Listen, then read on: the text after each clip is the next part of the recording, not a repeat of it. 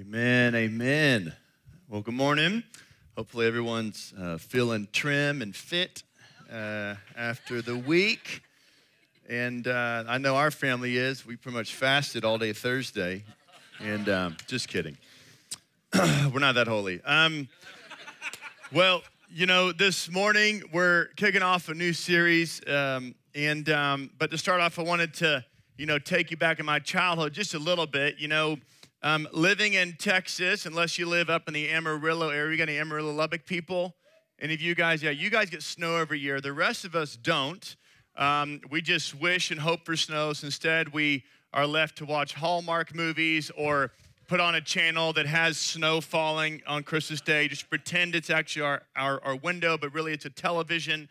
And so growing up, you always wanted to enjoy snow, but we had to make the long trek up to Colorado where snow exists and mountains exist and where we can ski. And so I remember growing up, we would know months out, hey, we're going to go to Colorado this December, Christmas time, to kind of celebrate. We would go every few years and we get to go ski. And I remember my brother and sister and I would get so excited about that. And I remember actually my brother and I sometimes would change up our kind of exercise to try to get fit for skiing, because the whole goal when you're a young man is to get there before the things open and to literally close them down, right? That was the goal. It was to get there and to close down the mountain. We wanted to get every minute possible of daylight into skiing. And so we had to have our bodies ready to go. We would go, shopping and to make sure we had all the ski gear and all the stuff. And I remember getting so excited. And then, but as a kid, mom and dad would usually kind of wake us up really early. We'd wake up like at 4 a.m. and they kind of throw us in the car, hoping to get a good 2-3 hours in of us still sleeping, right? And so they'd throw us in the car and we'd wake up. And as a kid, we're thinking, hey, we wake up, we should be there by now, right? Right? And so you don't really have a concept of length, time, all that sort of stuff. So I remember waking up, we're 3-4 hours in, we're hungry, maybe stop somewhere to grab some breakfast. And I remember asking over and over and over that question, what I'm going to say, are we there yet? Right? This actually is global. This question is global. With all children, they all ask this question when you're on a journey, are we there yet? And you're thinking logically, of course we're not there yet because we're still driving, But we still ask the question, right? We still think, hey, are we there? Are we there yet? And the parents had to say no. And the first few times it's, no, son, we're not there yet. And then it's, are we there yet? And, that was 5 minutes ago. We're still not. Are we there yet? And like, we're not there. I will tell you when we're there. That's when dad needs a break. Dad needs coffee at that point and needs to chill out. But we asked that question, are we there yet, right? But, and with that, as children specifically, there's an anticipation, excitement that kind of starts here can kind of dwindle a little bit, right? It's like there you are now. You're crossing through Amarillo, Lubbock, but you're not there yet. You're still in Texas. You're thinking, wow, I'm still driving. I'm still in Texas. The guys in the Northeast, it's like they've gone through 7 states by now, But we're in the same state still, And it's getting flatter. It's not getting more mountainous, right?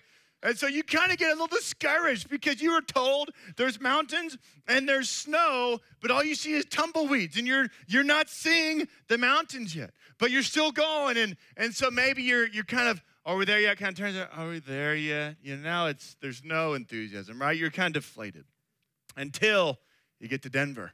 Oh, and then you see, and you're like, oh, I can see something over the hill. You go through this crazy mountain, and it's pitch black, and then you come out, and the glory of God is there, right? The mountains and the snow, yes, you're there.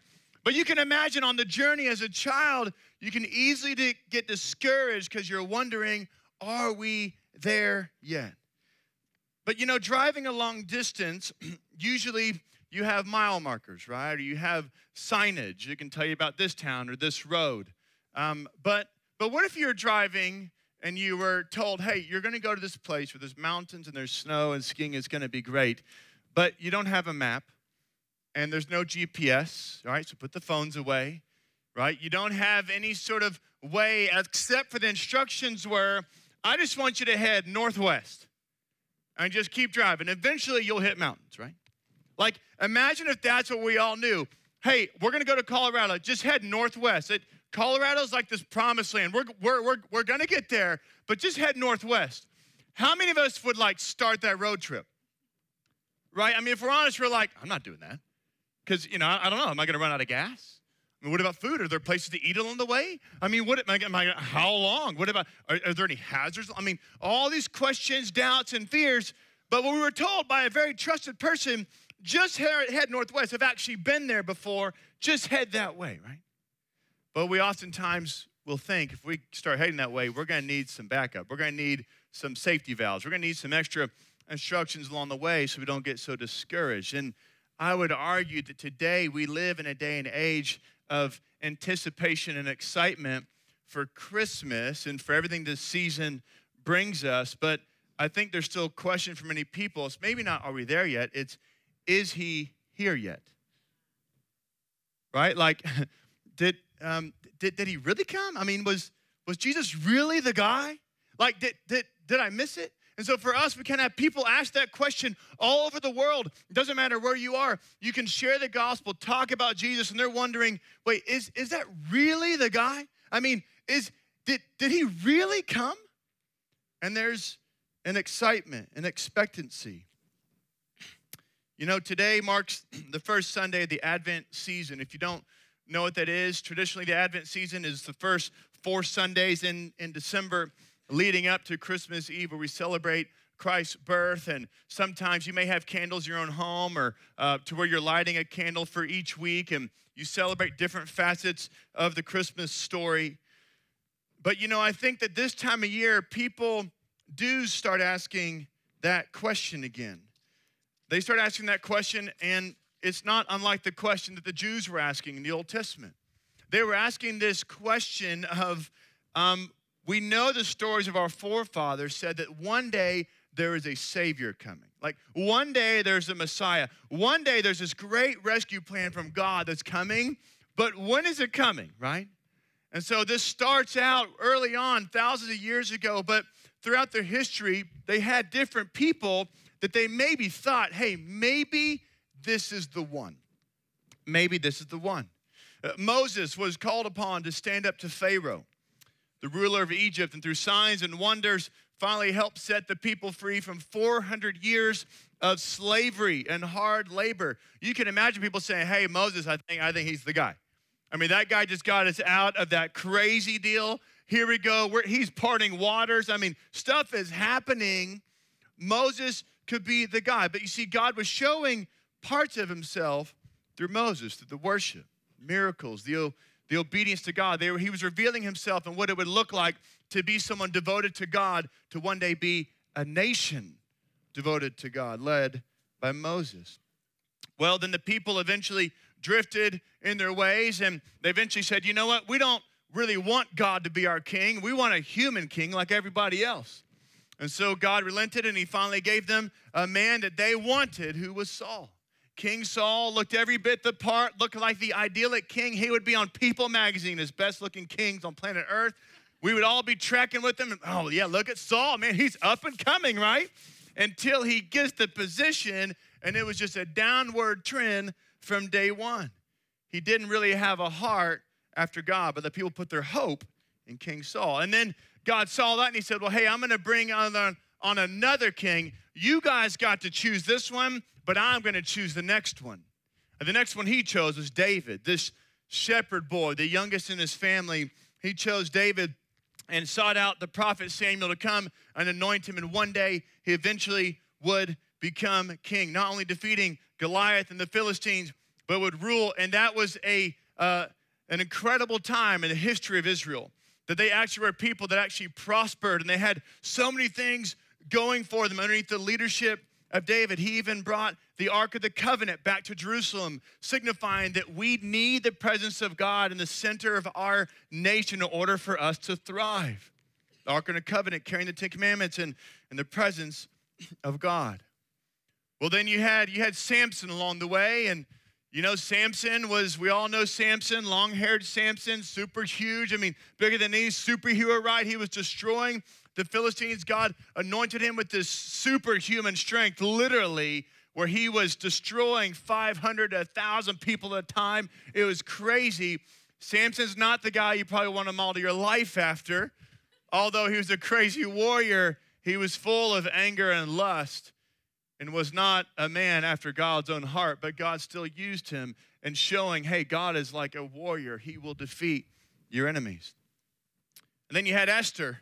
Esther, a young Jewish girl who was plucked out of her home while she was living in Persia, and eventually became the queen of Persia, and God elevated her to this place of prominence, of royalty and political power within that kingdom, because an edict was sent out to actually destroy the Jewish people, literally to wipe them off the face of the earth. And God used her in that critical hour to stand up and to petition the king, and the king relented, and the edict was then dismissed, and the people of God were able to live and thrive and eventually head back to their home.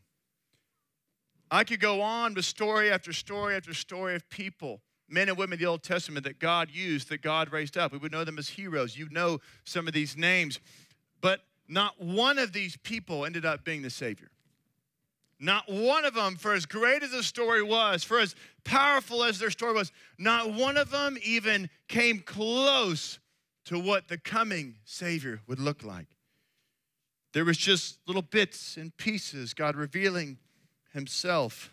So you can imagine all these years, people saying, is this him? Are we there yet? Like, hey, we made it to the promised land now. Where's the Messiah? We're ready. Maybe it's Saul. He's going to do something. Maybe it's this warrior. Maybe it's this. But it never was it. It wasn't satisfying. It was always people hoping, putting their hope and trust in a person, but forgetting their hope and trust from day one was meant to be in God, not in the people. But there is a promise that we have written in 700 BC from the prophet Isaiah about this Savior that God would send one day. Isaiah 7:14, therefore the Lord himself will give you a sign. Behold, the virgin shall conceive and bear a son, and shall call his name Emmanuel. You know, when you're driving along that road and you don't have any signage, you're just hoping for the best. But as the road feels like it's getting longer, you're not getting any closer to your destination, you can imagine the disappointment and the discouragement it throws you into. So here we have in 700 BC, there's a promise that the Lord will give you a sign. He will give you a sign, but it's going to look like a sign you have never seen before. It is outside the box. It is not even logical. It's not normative. But can I just remind us, God is not us. We are made in his image. He is not made in ours. God is not us, which means he doesn't play by the same rules. He is God, and he will do things that are unthinkable, impossible, illogical, not understandable, unexplainable, medically, scientifically, theologically, philosophically, and anything else in an E. All of those things, he is above and beyond all of that. Let us not forget, this is our God. He's not like you and me. We are finite. We have a beginning and end in the sense on this earth, and God has no beginning and end. He's before time, he's beyond, he's forever, he's eternal. And he has the wisdom and creativity to design us in this world and this people and this entire story. His hands are all over it, weaving it through. One day, people are waiting. Is he here yet? Revealing himself. And Isaiah 7:14 says, behold, the virgin shall conceive and bear a son, and shall call his name Emmanuel. Let's just remember that statement. That's an impossible act for a virgin woman to conceive and give birth to a son. Is impossible. Never been done in world history. I'm sure it will never be done again. But he says, and Isaiah, and if you were listening back then and you read those stories, you're thinking, wait a second, there's Emmanuel. That's Hebrew. I know that word. That's Hebrew for God with us. One day a woman is going to give birth to a son, and it's going to mean that God is with us? It's not the Ark of the Covenant. It's not the temple. It's not particularly being in this part of land or having this much wealth. That's not what God with us is. It's not just all of our enemies being defeated or us being rescued from slavery. That's not it. That's not the apex. Those are signs. Those are things leading to it. But man, the ultimate is when he actually comes with us. And John describes it this way. He says it's really God in the flesh, that he comes to dwell with us.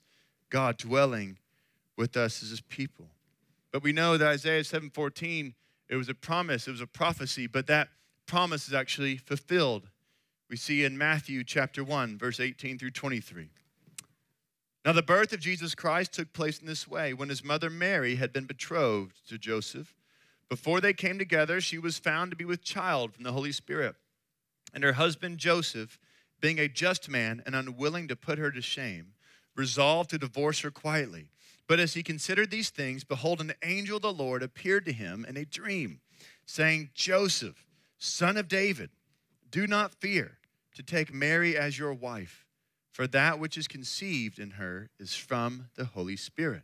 She will bear a son, and you shall call his name Jesus, for he will save his people from their sins. All this took place to fulfill what the Lord had spoken by the prophet.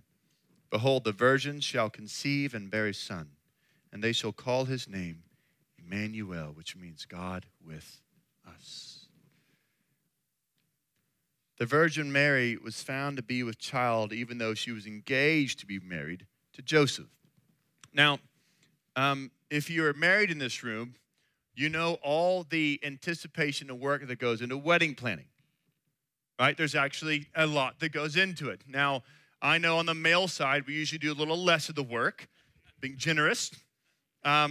But there's a lot of planning, right? Especially for the bride and the mother of the bride. There's just a lot of planning. I mean, so much so where some people say, hey, just kind of most of my life kind of stops for 6 months while I plan, okay? And so wedding planning is a big deal. There's a lot of people being invited. They're buying plane tickets. You're trying to figure out the cake and the food and the venue. You got to book it a year out. I mean, all these little things, you know what I'm talking about.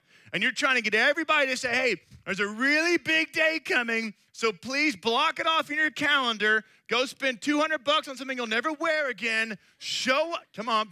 Show up. Rent this. Look sharp. Please clean up the beard and the haircut. Everybody come ready, because we're going to celebrate, and there's going to be a feast, and there's going to be dancing, and you won't want to miss it, so get excited, right? Now, I know Joseph didn't necessarily have a wedding coordinator, okay? I know venues were probably a little different back then, but you've got to imagine this guy is so excited. I mean, he's been eyeing this girl for a while. Now they're engaged, and they're about to get married.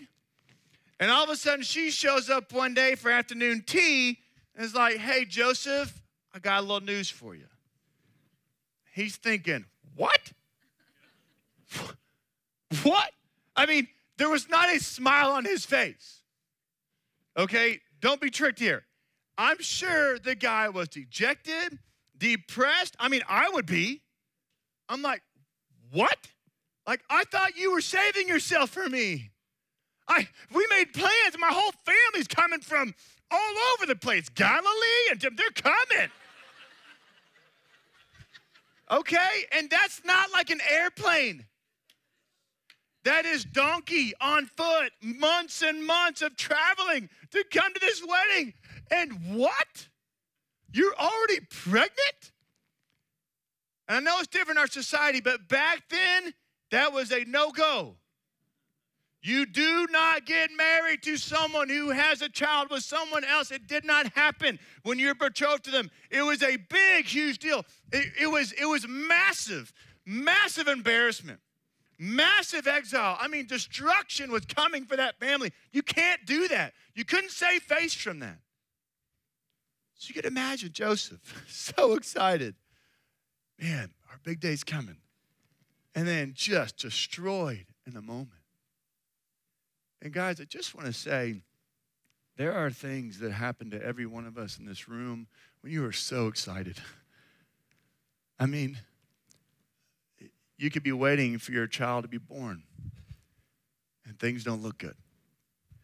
You could be so excited. Some of you have been engaged, and someone broke off the engagement. Your heart was broken.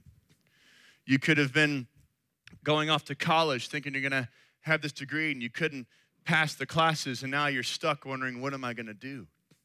You've maybe have taken on so much debt, you feel like it's insurmountable, and I'm stuck with this the next 30 years. I'm going to live just a slave to debt the rest of my life. I have no way up. I had so much promise, so much hope, right? It's like you graduate from high school and you're thinking, man, the whole world is ahead of me. So many promising things. And you look back 3 years, 5 years, 10, 20 years later, you're thinking, what happened? I was so excited. Now I feel like I've just been destroyed. I'm discouraged. I don't know really what I believe. I'm not sure who's my friends. I don't know what the future is. I feel embarrassed to answer a question, what's next? Or are you married yet? And I keep saying, no, I'm not. Everyone's judging me. Just all those things, guys. Like, that exists. But don't you know that Joseph felt this pressure, this weight, this deep discouragement? But God always, always will speak in to our disappointment and our pain and our discouragement and our depression and those missed things. He will speak into it only if you listen.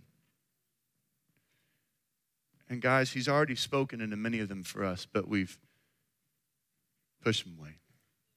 We've blocked them out because we're so deep in our grief.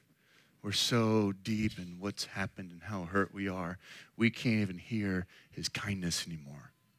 You've blocked him out. It's like a friend coming to you and saying, man, we're proud of you. We love you. And all you hear is, you hate me. You don't want me around. It's, I just said we love you. We're proud. What is going on? You know, like this happens in marriages sometimes, you know. It's like, hello, I'm here, you know. Why are you still crying? You know, I said I'm sorry 7 times already. You know, no experience with that, but.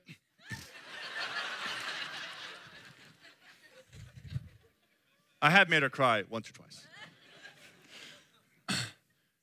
But guys, this is real. You know, but then God shows up and he says, the angel of the Lord.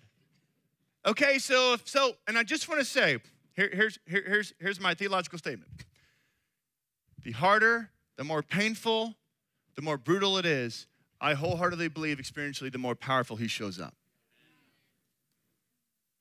He shows up. He will come in power. You don't believe me? Go to the edge of lostness around the world. You want signs and wonders? Go where people don't know about Jesus. He'll start turning poisoned water into drinking water. He'll start getting people who've been lame for 40 years up and running around. He'll start making the blind see. He'll start showing up in so much power because there's so much brokenness. God loves to put on a show, to show his glory and his goodness and his kindness and his power. When the darkness thinks it's got this village right where he's got him, next thing you know, the glory of God shows up. Healings, people being saved, marriages being restored, children healthy. It's like, what just happened? Bumper crops, the rain comes. It's like, whoa, God just showed up. God loves to do that. But sometimes in our pain and grief, even with that angel of the Lord shining in the room, you can still say, Joseph had a choice in his grief, I believe, to listen or to push him out. As he considered these things, behold, an angel of the Lord appeared to him in a dream, saying, Joseph, son of David. You like that? Son of David. He wasn't David's direct son. He's a great-great-great-great-great-great-great-great-great-great-great-great-great-great-great-great-great-great-great-great-great-great-great-great-grandson of David. What is he doing? Joseph, son of David. I'm reminding you of the lineage you have. I'm reminding you of the royal blood that you carry in your veins. The angel of the Lord was sent to tell him this. Joseph, son of David, do not fear to take Mary as your wife. Now, why would he say that? Because he knew everything would be ruined.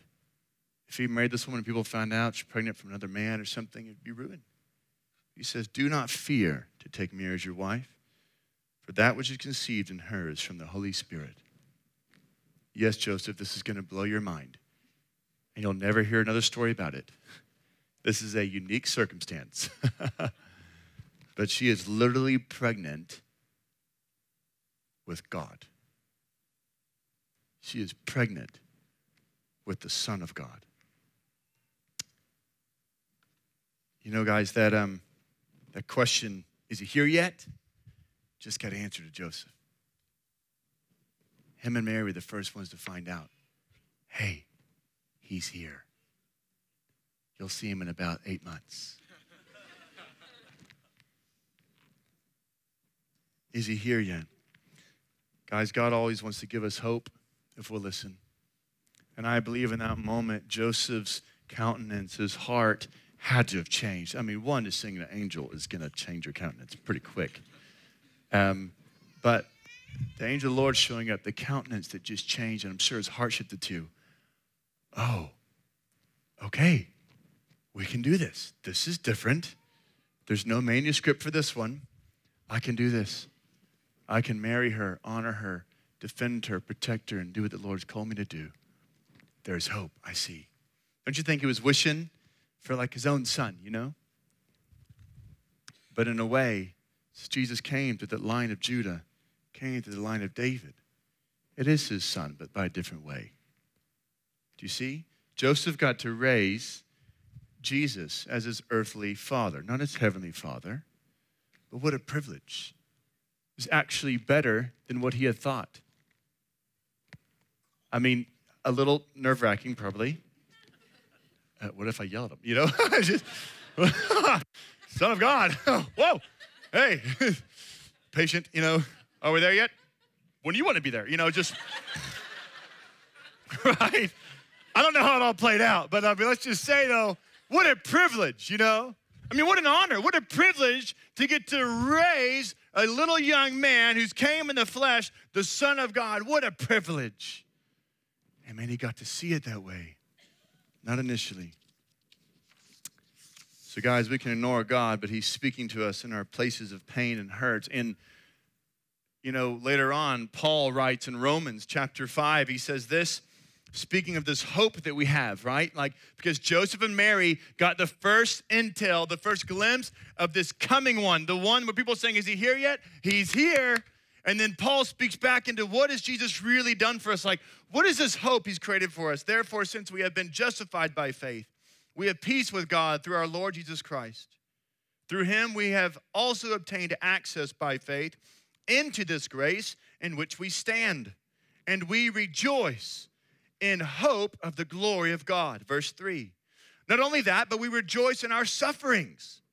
Now that suffering produces endurance, and endurance produces character, and character produces hope, and hope does not put us to shame, because God's love has been poured into our hearts through the Holy Spirit who has been given to us. You see, the hope does not put us to shame.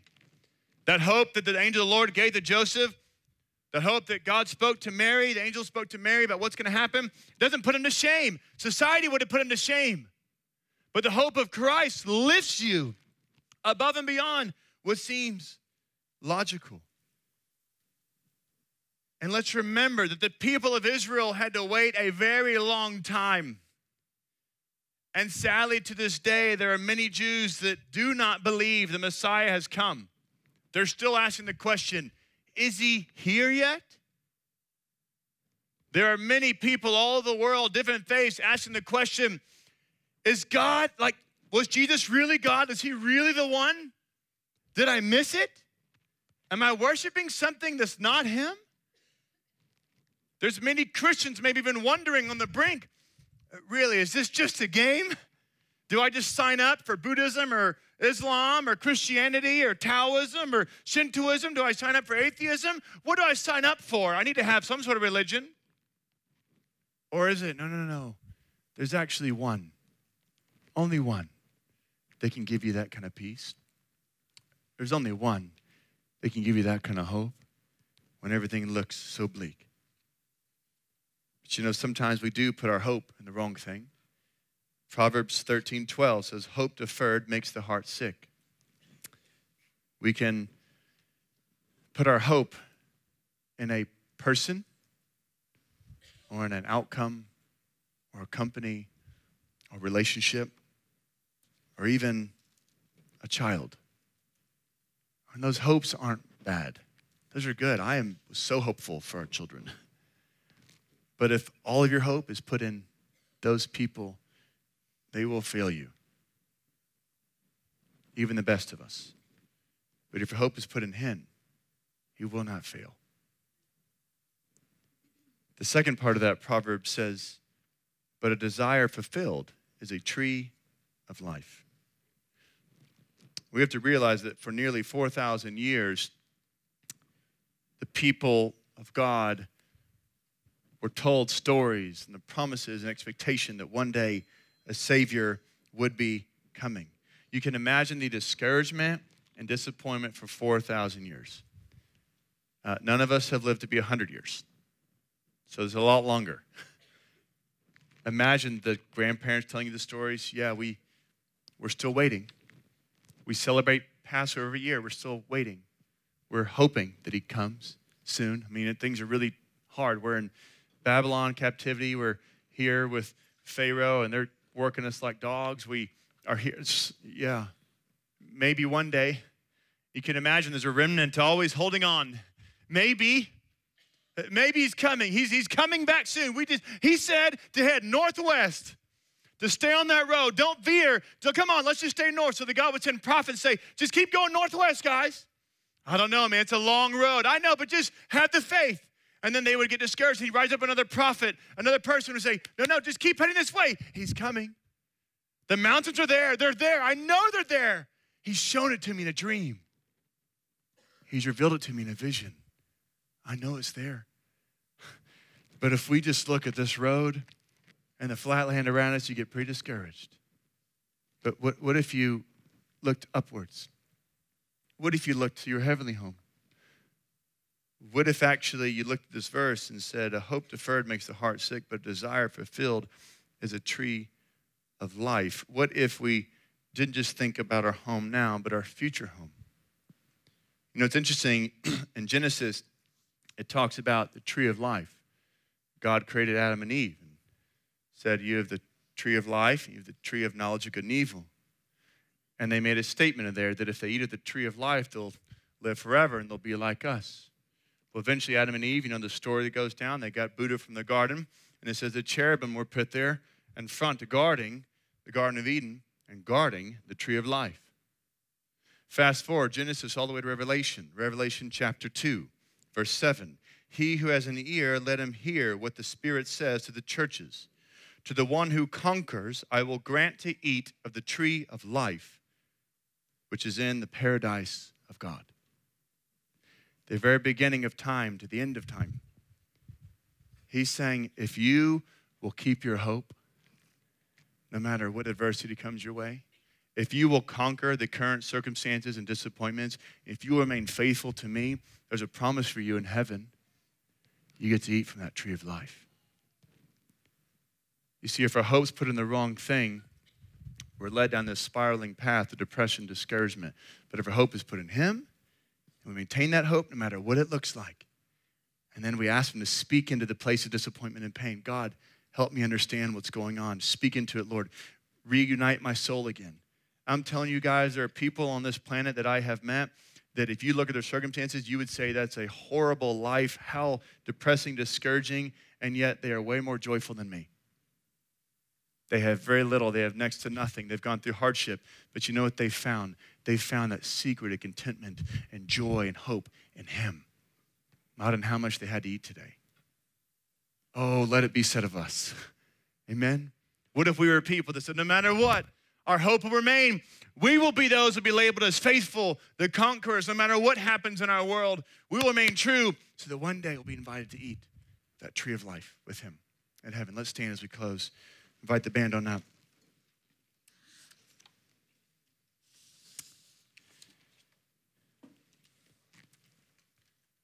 As I shared earlier, I don't pretend to know where each of you are in your life.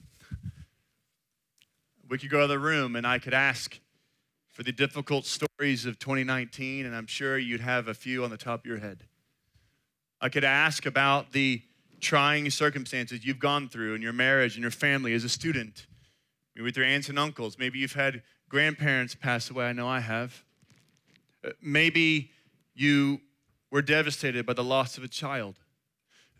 Maybe you had a job lined out and it didn't pan out. It could be big or little, but everyone in this room has disappointment, has discouragement, has devastating things that have happened or traumatic things that have happened in your life. And I want to say, God is not sweeping those under the rug. But what he is wanting to say is, I have something for that. I have a remedy. I have medicine for that. That medicine is me. That medicine is my hope, my grace, my goodness. That medicine is, I'm still with you. That medicine is actually what Isaiah prophesied in Matthew 1, retold again. Behold, the virgin shall conceive and bear a son, and they shall call his name Emmanuel. That medicine for that disappointment and discouragement is that God is with us. He's with you. He's with me. It doesn't matter where you live or where you work in this world. You can't go anywhere and escape him. He's all around us. He's with us. He sent his spirit to be inside of us. God with us.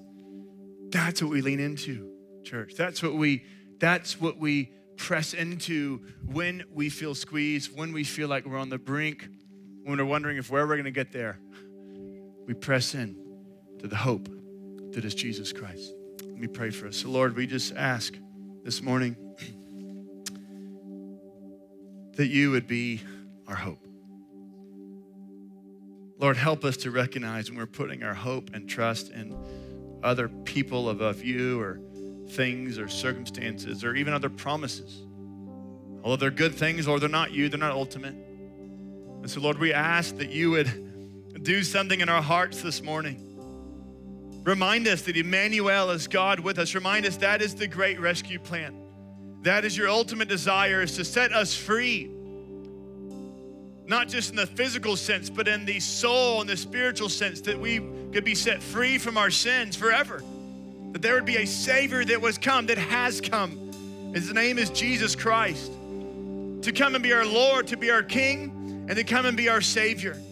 That he would save us from separation from you and yet bring us into relationship with you, God, so that we could receive the grace. We could receive the mercy. We could receive the hope. We could receive your kindness and your love. So God, we celebrate this morning that you have come. And Lord, I pray for anyone in this room that's questioning, has Jesus really come? Is he really him? Lord, would you get a hold of their hearts this morning? Would you soften their hearts, Lord, and open up their ears to hear you speak to them, God? You would speak to them, reveal yourself to them, not just here in this moment, but today and tomorrow, the next day. Reveal yourself to them. Press into that place of pain and discouragement and lift them from the inside out and say, there's a hope, there is a remedy. His name is Jesus. Let's worship this morning.